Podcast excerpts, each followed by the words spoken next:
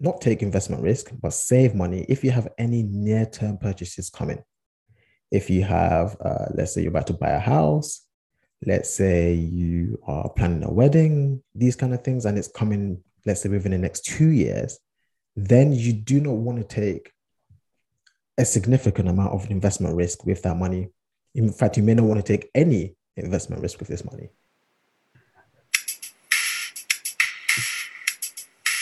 Hello, welcome to Woke Finance, the podcast discussing all things finance and all things finance related. It's your boy Peter, and I'm with my co-host, my bro Jax. How are you, man?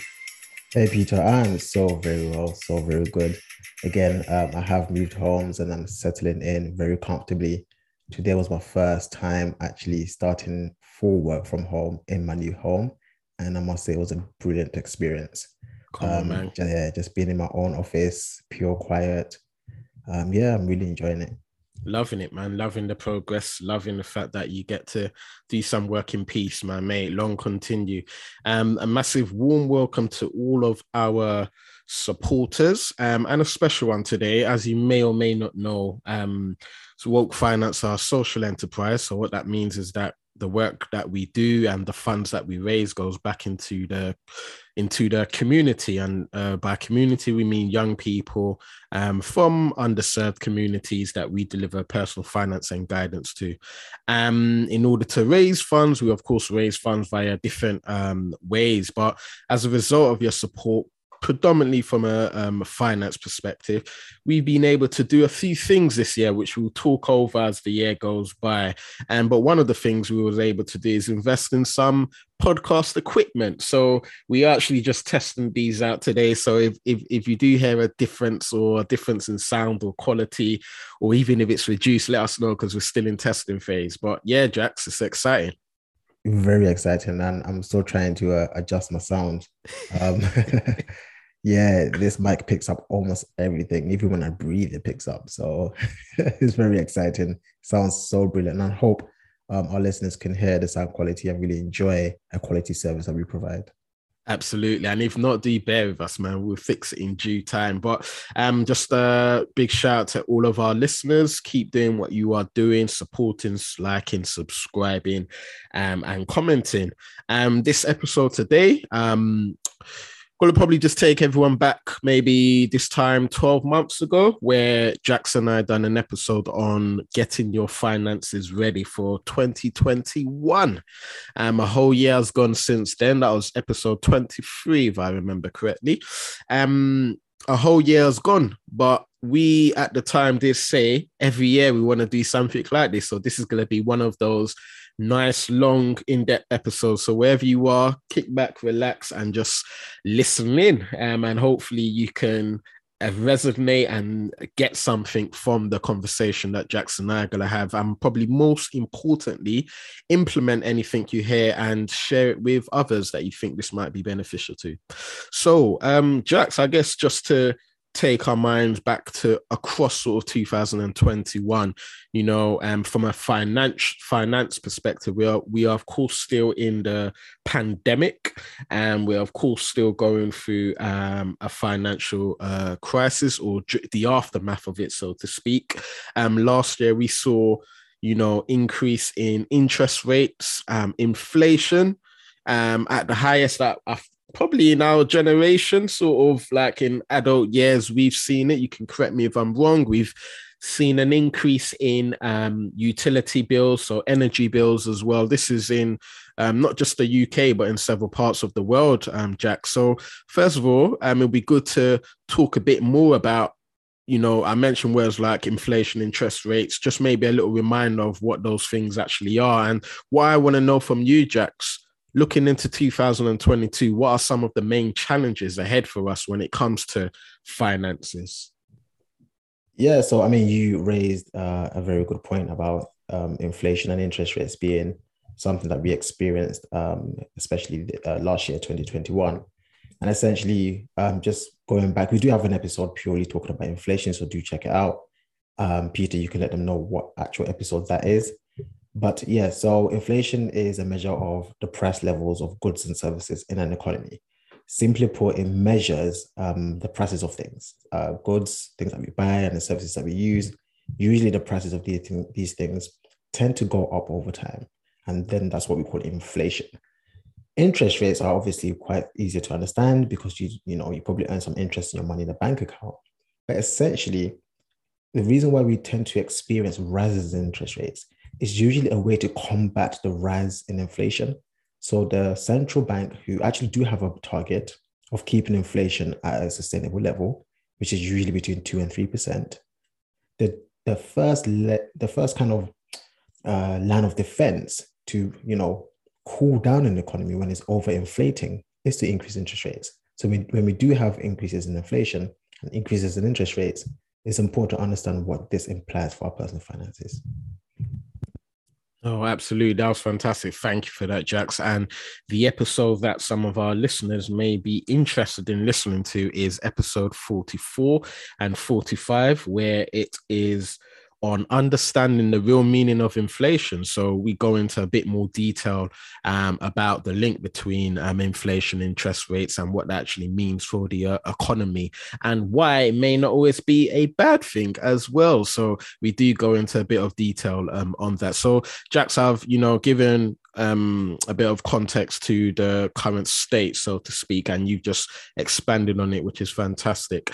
Um, realistically, when you think of this year ahead, what are the main challenges ahead for us um, when we when we speak about some of those things, and how may this actually impact our finances?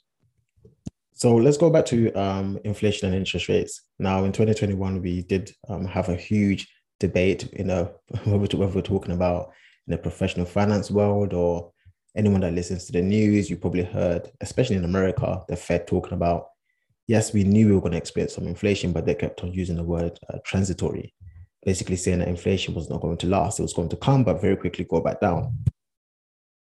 So um, that was interesting. Many people didn't um, actually, ex, you know, expect it to remain. So some people did believe that it was going to be transitory, and some people, you know, thought that it was going to last longer. So the kind of um, challenge that I think we faced is whether that's going to be the case going into 2022 is inflation going to be transitory or is it going to be longer lasting? Now, remember what inflation actually is, is the rise of prices in goods and services. Um, and there's different types of inflation. So you've got even asset inflation, you know, the prices of property going up, the prices of assets going up and that kind of stuff. But what I would say is really important is to understand that when things are going up, it means the value of your money is going down. It means the money that you had last year and the year before and the years before that cannot buy the same things that it used to. What this means is if you're trying to build wealth, for example, by just saving your money every single day, and that's the way you plan to build wealth, that money is actually losing value every single day. And so that is one of the challenges that we face. Even if you're not trying to build wealth, one of the things about inflation is it does affect the lower income people because they their money can't stretch as far as it used to, basically. And what you find is that people at the lower end, so the people in the lower income um, brackets, um, they tend to not invest.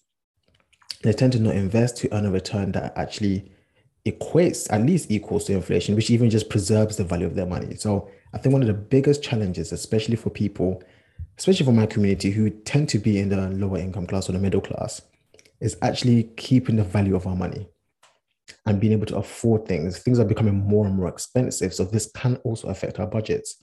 So it's very important to understand the impacts of inflation. Wow. Um, we've just set ourselves up for a very interesting episode. Now, I mean, keeping uh, the value um, and really holding on to the value of our uh, finances. So essentially, doesn't erode um, over time as well. I mean, we've seen figures such as 5% when it comes to inflation, which, Jax, do correct me if I'm wrong, but I've not seen that number in like my adult years. No, no, no. We've gone through some experiences back in the days, not in our adult years, but yeah, we've we've we've seen moments of high inflation that don't last too long. But five uh, percent uh, inflation is is quite, um, especially over the past decade since the financial crisis of two thousand and eight. Um, interest rates have been really, really low, and um, you know, inflation has been pretty low, between the two and three percent as well. Mm. So um, yeah, this is the first time you know we've seen inflation at this rate, which, you know, you mentioned in one of the episodes, we talk about some of the benefits of inflation. Mm. When you have a tiny bit of inflation, it's usually a good sign that the economy is growing. So at two, three percent of inflation is actually pretty decent. But when it becomes um, uncontrollable, um, that's when it becomes a bit scary because it affects everybody's finances. Absolutely. Um, thank you for that, uh, Jax. Um, I guess what we are going to do before we go right into it, um, building on some of that context in terms of okay, so what? So what about our finance? Um, what do you feel are some of the opportunities um, for 2022? Um, so oh, that's a brilliant top, topic to talk about. There's so many opportunities, and there are always opportunities. And we could talk about opportunities when it comes to investing. Now, I must mention that inflation and um, consequently, if that's even a word, um, that is a word, consequently, inflation and the response of higher interest rates is usually not a good sign for financial markets, especially the stock market. Because what you find is that the opportunity cost of investing in uh, risky assets become higher.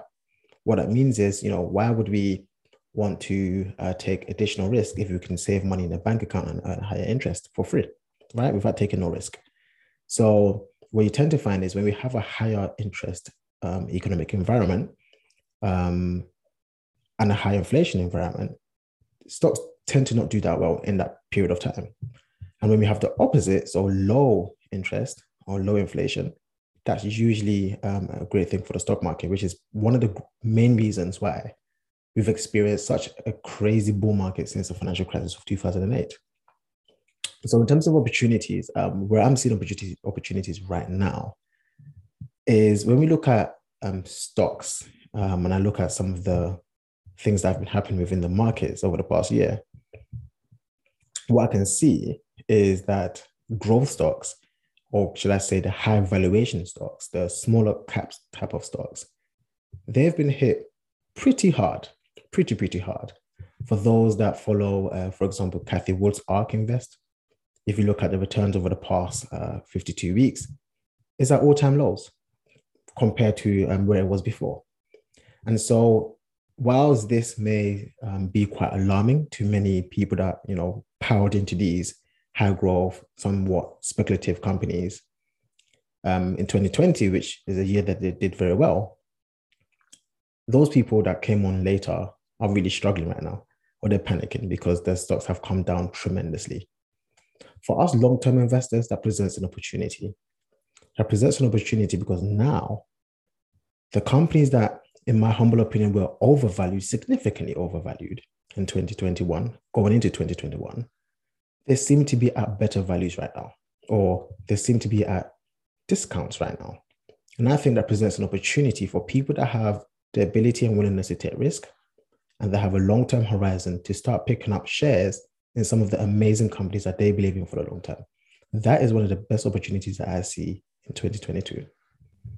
I love that, man. I love that. So, depending on what type of investor someone is, one could be almost in um, panic mode or worried mode about their current portfolio, or on the other side, one could be super excited and it's almost like you're in a shopping mall where everything is an outlet and on a discount, and you're just wondering, what should I buy? Should I buy a bit of this? Should I buy a bit of that? That's exactly it. Um, but what's really important to note is just because the stock price comes down doesn't necessarily mean it's at a discount. So mm. even though some of these companies have come down, I think it's very important for uh, investors to still remain um, humble and, and patient and to really, really assess uh, a company before actually buying it. Um, we do not want to go gambling um, in the stock market and taking crazy speculative positions because we think things have come down and the only way is back up. Uh, remember, yeah, remember the stocks, the stock market does whatever it wants to do in the short term but in the long term, is a company's ability to produce earnings and profits and cash flow that determines the stock price. In the short term, anything can determine it, especially the macroeconomic environment. Mm, absolutely. And I think one of the key things you've been saying and you usually touch on in terms of um, some of our episodes is valuations, um, particularly when valuations are being quite high.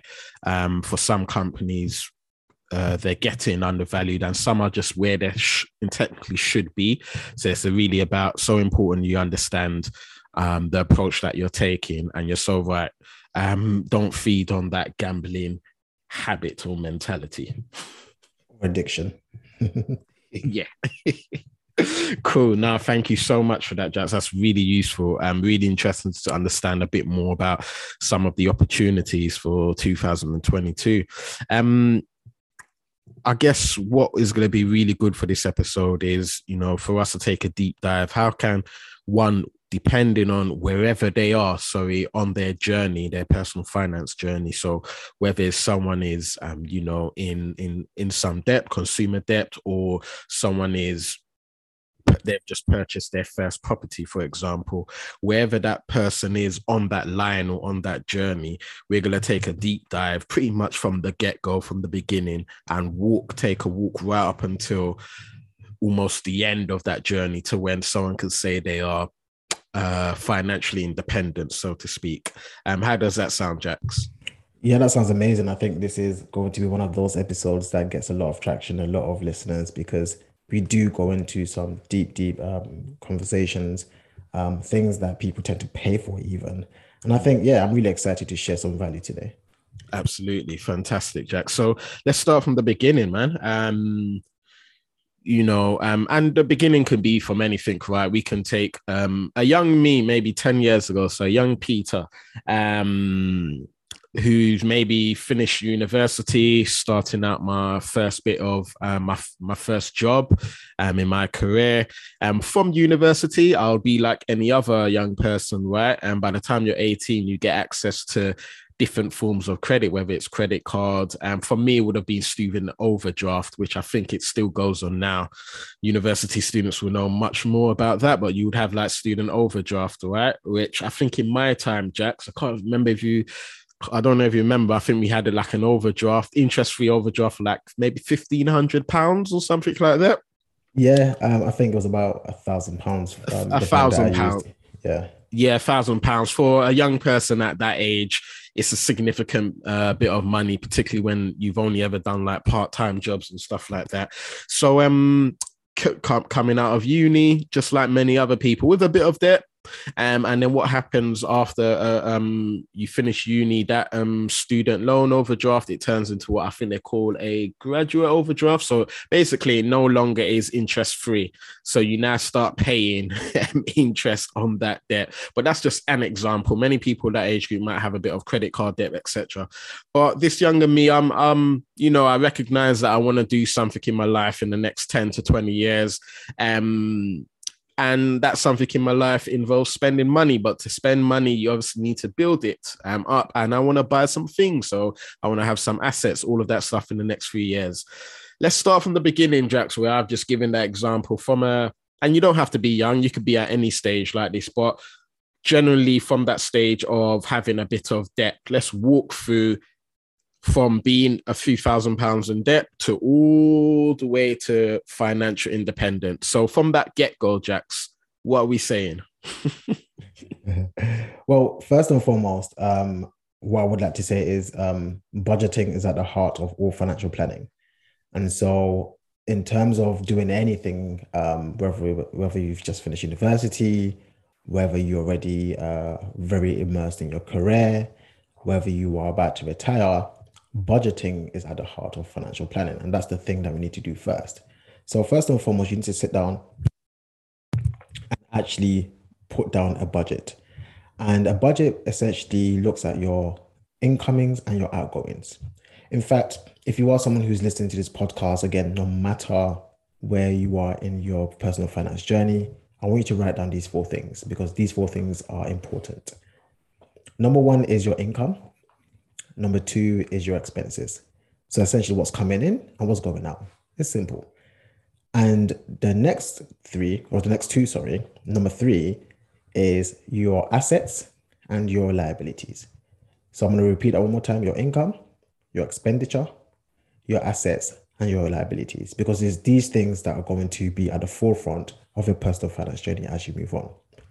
So, what a, what a person wants to do, or anyone using the example that Peter has used, the person who's just finished university, what you want to do is really assess how much money is coming in, how much money is going out. And even before that, you want to assess where you are. So, what is the starting point? What is your starting point? Do you have a lot of debt? Consumer debt, for example, Peter mentioned credit card debt, overdrafts. If you do, note it down, right? If you have any um, money coming in from parents and that kind of stuff, note it down. But essentially, you need to actually understand where you actually are. Once you do that, you get into your budget, you see how much money you're earning, whether it's from, let's say, a graduate scheme or whether you're working part time or whether you've just got you know a full-time job um, after university, you may not even be in the field that you want to do long term, but you're still earning an income. You need to really sit down and see how much inflows you have into your bank account and then look at how much money you're spending. Ultimately, you want to make sure the amount of money that's coming in exceeds the amount of money going out. And of course, the more money that's coming in and the less that's going out, that leaves you with a residual amount. That leaves you with money that can be saved. That leaves you with money that can be used to do other things. The first thing that person wants to do is use that money to potentially attack, attack the debt. Why? Because debt is one of those things that really, really reduces your ability to build wealth. Now, you've probably heard of good debt and bad debt. I'm talking about debt that comes in the form of consumer debt, debt that comes with high interest. These are the things I'm talking about. You want to attack this as soon as possible. And so you sit down, you budget realistically how much money that you manage to save every month can be used to pay off the debt. And you could try and be as aggressive as you want to be, realistically, of course. So that's the first thing you want to do. Um, I also want to kind of sidetrack here, Peter, and I also want to mention the fact that, especially if you are young, and you really understand this formula that I'm showing you, this structure, you will realize that your income is a huge element in building wealth. So I would definitely encourage any young people listening or anyone who's listening to also at this time focus on how they can increase their earnings potential.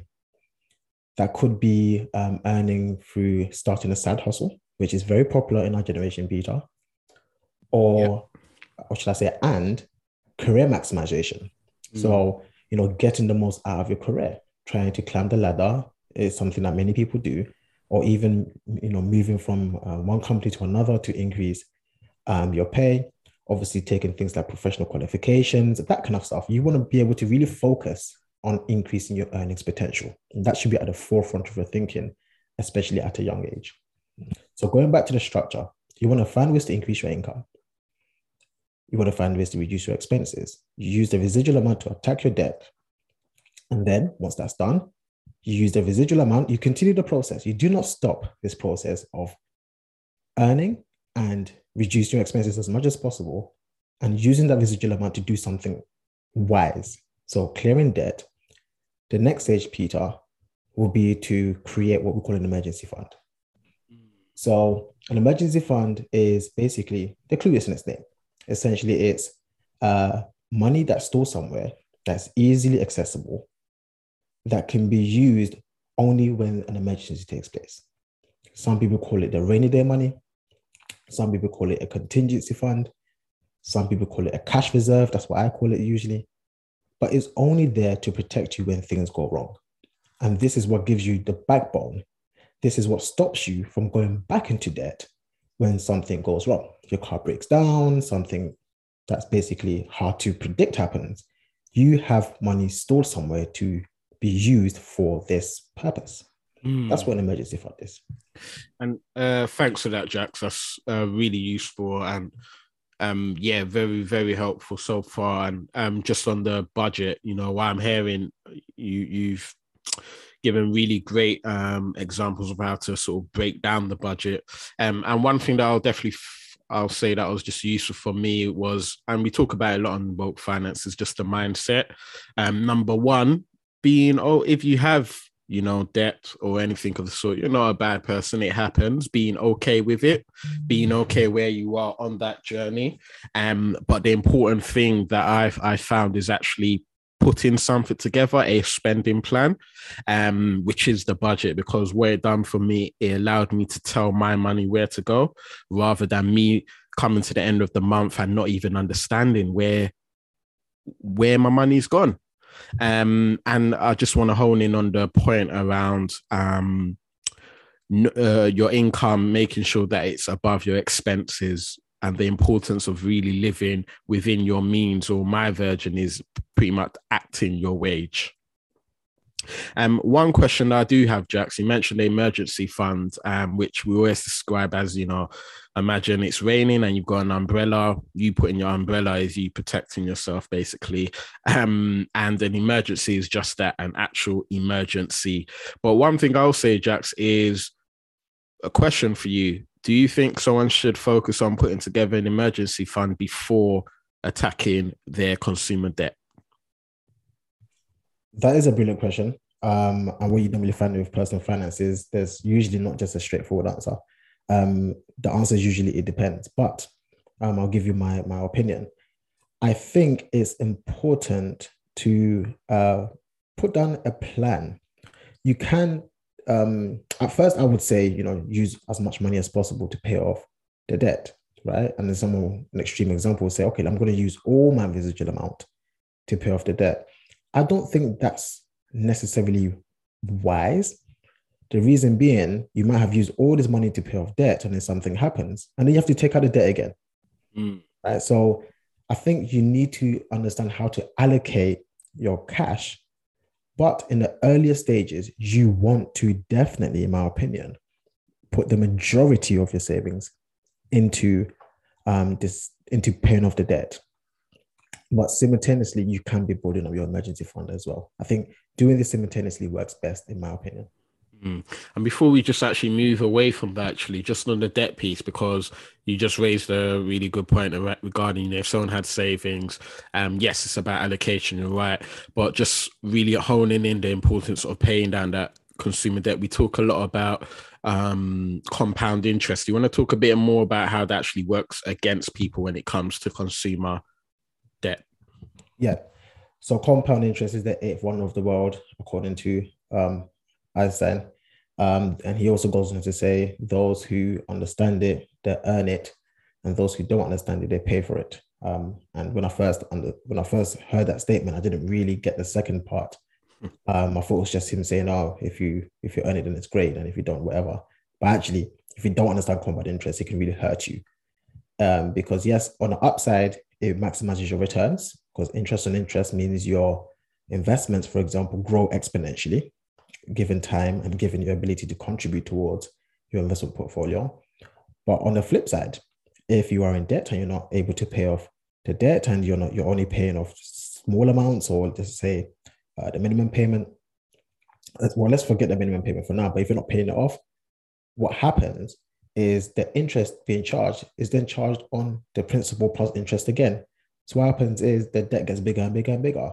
That's how you, you can explain people that might have started off with £1,000 in debt and in a short space of time, they're £5,000 in debt because they haven't actually attached the principal debt by actually putting enough money to attack the debt.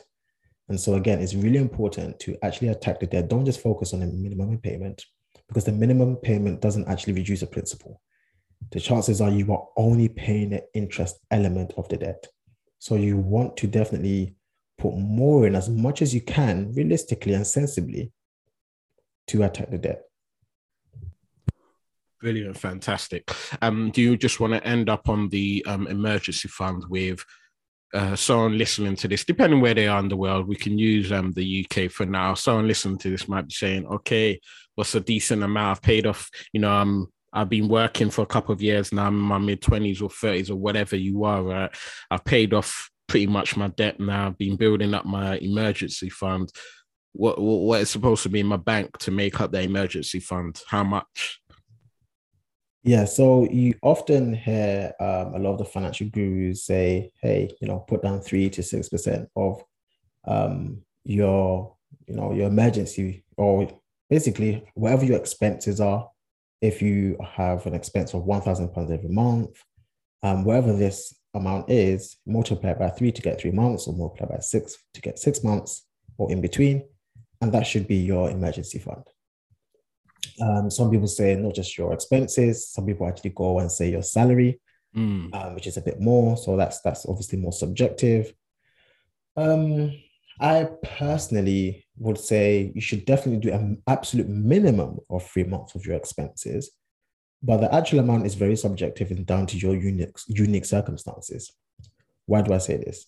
Because everyone's situation is different, and so um, if you are someone, for example, who is uh, married and has found favor upon the Lord, um, then you have a partner who can support you if things obviously went wrong for you. Mm-hmm. So that could mean that you do not necessarily have to save up six months worth of emergencies. You might just do three months. So it's important to really sit down and assess your personal circumstances. I would say though that you can save as much as you want, whatever makes you feel comfortable. But once you probably start going over a year's worth of your expenses, the chances are you're now becoming someone who is ineffective and inefficient, or your money is becoming effective and inefficient. Because what I said earlier was the impact of inflation. It means that money that you're just saving now um, is losing more value. More money, more principal, you know, more money put down means you're actually losing more money. And so the opportunity cost of actually just saving more towards your emergency fund above a one year expense is probably too high. You probably want to start putting that money to work. Mm. Yeah, we, we know anything beyond 12 months, we call it idle money. Precisely. What I would say though, Peter, which is very, very important for people to note down, is you should always still save money not take investment risk, but save money if you have any near term purchases coming. If you have, uh, let's say you're about to buy a house, let's say you are planning a wedding, these kind of things, and it's coming, let's say within the next two years, then you do not want to take a significant amount of investment risk with that money. In fact, you may not want to take any investment risk with this money. So it is important, aside from your emergency fund, you also want to keep some cash for any near-term purchases. Mm. So you and I think you've moved into that, which is great. So you know we've paid off that debt we've built up our emergency fund which is three to six months um, of our expenses or our salary however you want to look at it and then whether it's three months or five months or four months or even beyond six months depending on your person personal circumstances, like any decision, right? And when it comes to personal finances. And then beyond the emergency fund, so let's say that emergency fund pot is, I don't know, £4,000, you want to start actually building up some savings. And those savings are what you're referring to, some of those shorter term purchases. When you say shorter term, what does that mean in terms of length of time? Yeah, um, there's no fixed set time. I normally say, uh, I'll say a year up to two years. Mm. Um, mainly because the flip side of um, saving is investing. Mm. Um, obviously spending is one, but I'm not talking about spending. But if you're not saving, you should really be investing. Um, is the fact that I don't think um, anyone should have a time horizon or an investment time horizon of less than three years. Mm. I'll say the standard time horizon for investments is should be five years. Yeah. And I think you can come down to a minimum of three years. If you start be coming down below two years, then I think um, you are pro- probably taking more risk, and the chances of your investment case manifesting is probably quite slim. So mm. that's why I say um, anything below two years, you probably don't want to take uh, investment risk. I'd probably say below three years, if I'm honest. No, absolutely. And we're going to go into a bit more um, detail um, when it comes to investing, right? So, you know, and when it comes to savings, do you have any sort of things that have helped you in terms of like top tips for actually building a healthy savings pot, or even before that healthy um, emergency fund pot? Um, do you have any sort of top tips when you think about your journey? Um, and even if you wasn't in, in consumer debt and putting together a budget, what has been the things that's helped you during all of those stages up until building up that savings pot? I think one of the things that you definitely can do, and it will help probably most people, is to make it as automatic as possible. Mm. Um, and so when it comes to savings, uh, make it non-negotiable. That's one of the words that I tend to use. Um, and set it up automatically. Set up a direct debit for um, you know, uh, money to move from one account, the your current account that you normally get paid into from your employment or business or whatever, you know, set it up directly um, to move money into a savings pot. I think that's what helps me. Taking the emotions out of personal finance is one of the best ways you can move forward. And so that's what helps me. Hmm. No, I love that, Jax. I think one thing, uh, actually, two things that actually helped me. One is um, the time at which you're saving. So you, you might have heard, heard of the the phrase "pay yourself first. So one thing that I've done pretty much when I started doing it. So this is probably the towards the beginning of my career and I've not stopped since. Um, very first, first thing, pretty much one of the first things that is coming out of my account is right back to my savings pot, um, or wherever I have uh, money when it comes to assets or investments, etc. So pay myself first, and that in my time when I was building up an emergency fund, that's what helped me straight away. By the time I got paid within the next working day or the banking day, the money's already left my account and gone into my savings savings pot. So I almost don't even see it happening, but it's happened. Um, and yeah, that that's just uh, been uh, very helpful um, for me as well. Yeah, Peter. One thing that you alluded to that I probably should have gone into more detail and speak about more, mm. and potentially should really take the majority of this uh, podcast is the mindset. Mm. Um, everything starts in the mind and in the heart. Um, and most of these things we're giving you guys kind of the strategy and the technicalities and that kind of stuff. But if your mindset is not in the right place it's just not going to work. Mm. um, and so for me actually what i should have really started with started with before even going to the strategy is asking people to really understand what their why is. What is your why? Mm. you know why do you want to be financially stable? Why do you want to be financially independent financially free? Your why is what pushes you every single day is why um, Peter will set up an automatic um, payment to pay himself first. Is why I do it because my why is strong, um, and that's really important. What is your why? What is your why? Really sit down or look yourself in the mirror and ask yourself, why do I want to be financially independent, financially mm. free, financially stable? Um, for me, it's not even a want; it's a need. And mm. when something goes from being a want to a need, that's how um, you're able to make certain things non-negotiable. Mm. And just on those those two points, actually, once I need that's something that's been very helpful for me as well. It took me a while, but when it comes to spending, I, I prioritize my needs rather than what I want. Um, and then I also question where are some of those wants coming from. And a lot of the time it's through, it's not from me, it's from some sort of pe- uh, pressure, whether it's peer pressure, advertisement pressure, social media, all of that stuff. Um, and I reduced that significantly in my, in my early years as well. And one final thing that actually was really helpful. I mean, there's so many tips and things that people can do to ensure that they're making the best um, of this journey up until this point, particularly around savings. But one final thing that I did is obviously in my career, um, I've progressed, I've had different jobs, etc. But whenever I got a salary increase from the very my early first few um, jobs, um, I had that mindset that you speak of, Jax, and I've always said this is my my expenses, right? So let's say that figure, for example, is I don't know, one thousand five hundred pounds, and my take-home pay is two um two thousand pounds. This is my expenses. This is my set thing. What I spend on. Obviously, every now and then might change, but as I've progressed in my career and my income has increased, all that meant is that I'm just using that increase in the income to go towards my savings pot. So if I'm getting 2,500, that's an extra 500 pounds that is going towards savings or investments or things that are going to bring a return back to me.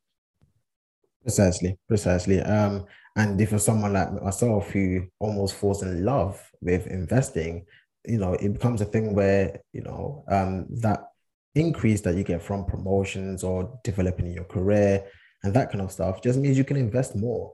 Mm. Um, and so, you know, that's that's something that I have done. Um, you know, as as I've progressed in my career and as I've earned more free side hustles, etc., it just means that I have the ability to put my money to work and grow a bigger portfolio. Um, because my why is, is significant and it is what drives me forward. Hmm Fantastic. Okay, then, man. Let's get on to um, what next, man. So, you know, built up a decent savings pot for one or two short-term um, purchases. Um, what next beyond that? Okay, I've got some money in a savings pot. We've spoken about inflation um, and stuff like that, but what next, man? Well, you know, you've, you've you know, you're paying off your debt. Uh, you've got your emergency fund. You've got savings for some near-term purchases. Um, now your money has to be put to work, Peter. Mm. Um, your money has to start being becoming your employee, your employee. You know, um, you start to push your money out into the into the different places to go and earn you a return. I like that. I, I tend to use that phrase a lot because I love it. I think I first read it in uh, I think it was the richest man in Babylon. Yeah, I was gonna um, say that. Yeah. Yeah, yeah, okay. Yeah, and that's that's that's how I see it. I think you need to start putting your money to work so your money can earn a return, hopefully higher and above inflation. Um, as I said earlier, because what happens is when you continue saving and you try to just save your way to wealth, in this current economic climate, which is different from our forefathers who used to earn high interest. We don't earn the same interest. So we can't save our way to wealth. We need to start putting that money to work. And, you know, there are different asset classes which I can go into as to, you know, where can I put my money to work? Where can I, um, you know, allocate my cash to earn the best returns, but not just the best returns in terms of the percentage, but the best returns that suits my objectives and what I'm trying to achieve. Let's do it, man. We're at, we're at that. Thank you for that, Jax. We're at that exciting stage. First of all, congratulate yourself if you're at that stage where you can actually say, "Okay, I've got some money to put to work now." Um, Jax, you spoke about some of the asset classes. Um, let's go into a bit more detail about what that looks like. Yeah, so um, five different asset classes. Uh, the first one I'll speak of is equities.